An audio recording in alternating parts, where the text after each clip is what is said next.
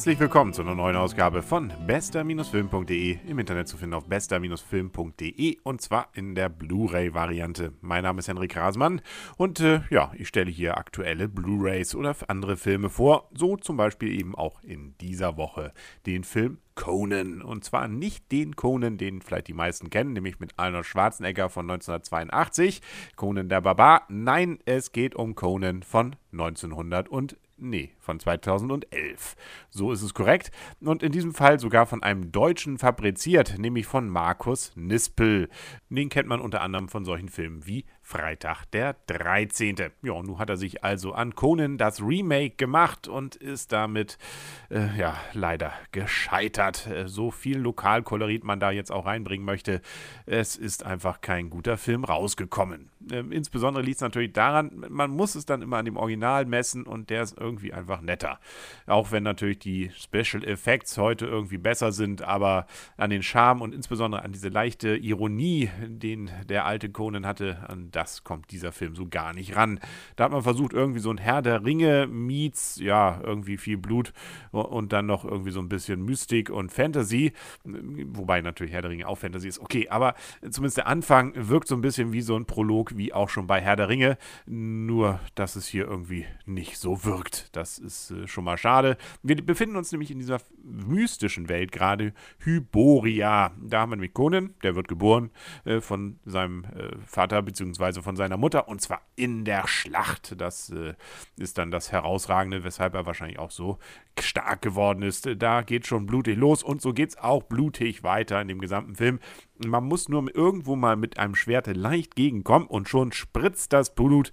Das ist nur so, je nachdem, wie man sehen will, eine Freude oder eine äh, ekelhafte Sache ist. Äh, ab ungefähr dem siebten saftigen Zusammenprall wird es dann auch wirklich, äh, ja, wirklich unfreiwillig komisch, das Ganze und nicht wirklich mehr so, dass man sich ekelt. Also ein richtiger Ekelfilm ist es nicht, auch wenn es eigentlich Szenen gibt, wo man sich ekeln könnte. Aber ich sag ja, es ist dann so überzogen, dass das dann ja auch für schwache Gemüter glaube ich, noch erträglich ist und man sich eher äh, vor, nicht ekelt, aber vor Grausen dann äh, wegwendet, weil es ja einfach grundpeinlich ist.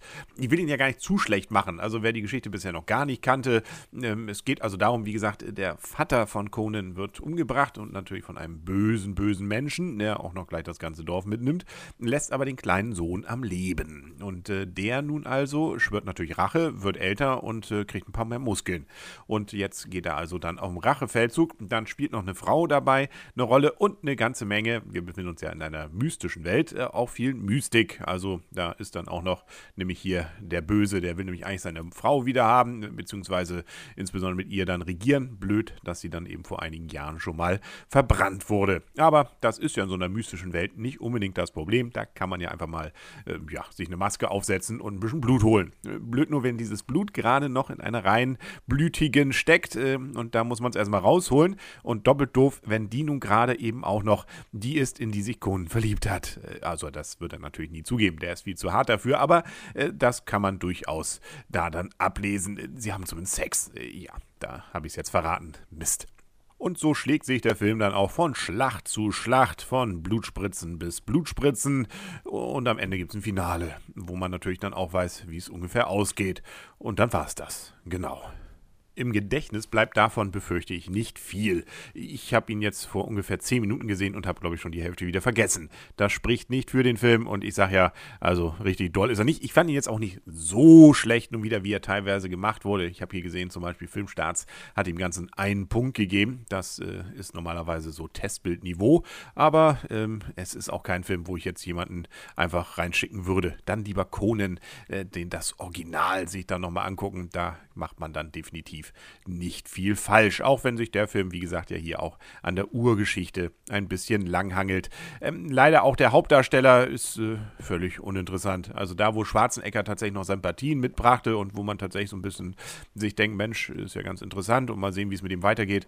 Hier mit dem neuen Darsteller, mit nämlich in diesem Fall Jason Momoa, äh, da äh, habe ich äh, keinerlei Gefühle mit ihm. Das 3D ist äh, ganz okay, aber auch nichts, was man unbedingt braucht. Also ist relativ dezent an vielen Stellen. Da hat man also nicht überzogen. Aber gerade da, wo es dann wieder mit einer Wackelkamera längs geht, da finde ich, ist 3D eher schädlich und dann geht es einem auch so ein bisschen auf den Kopf.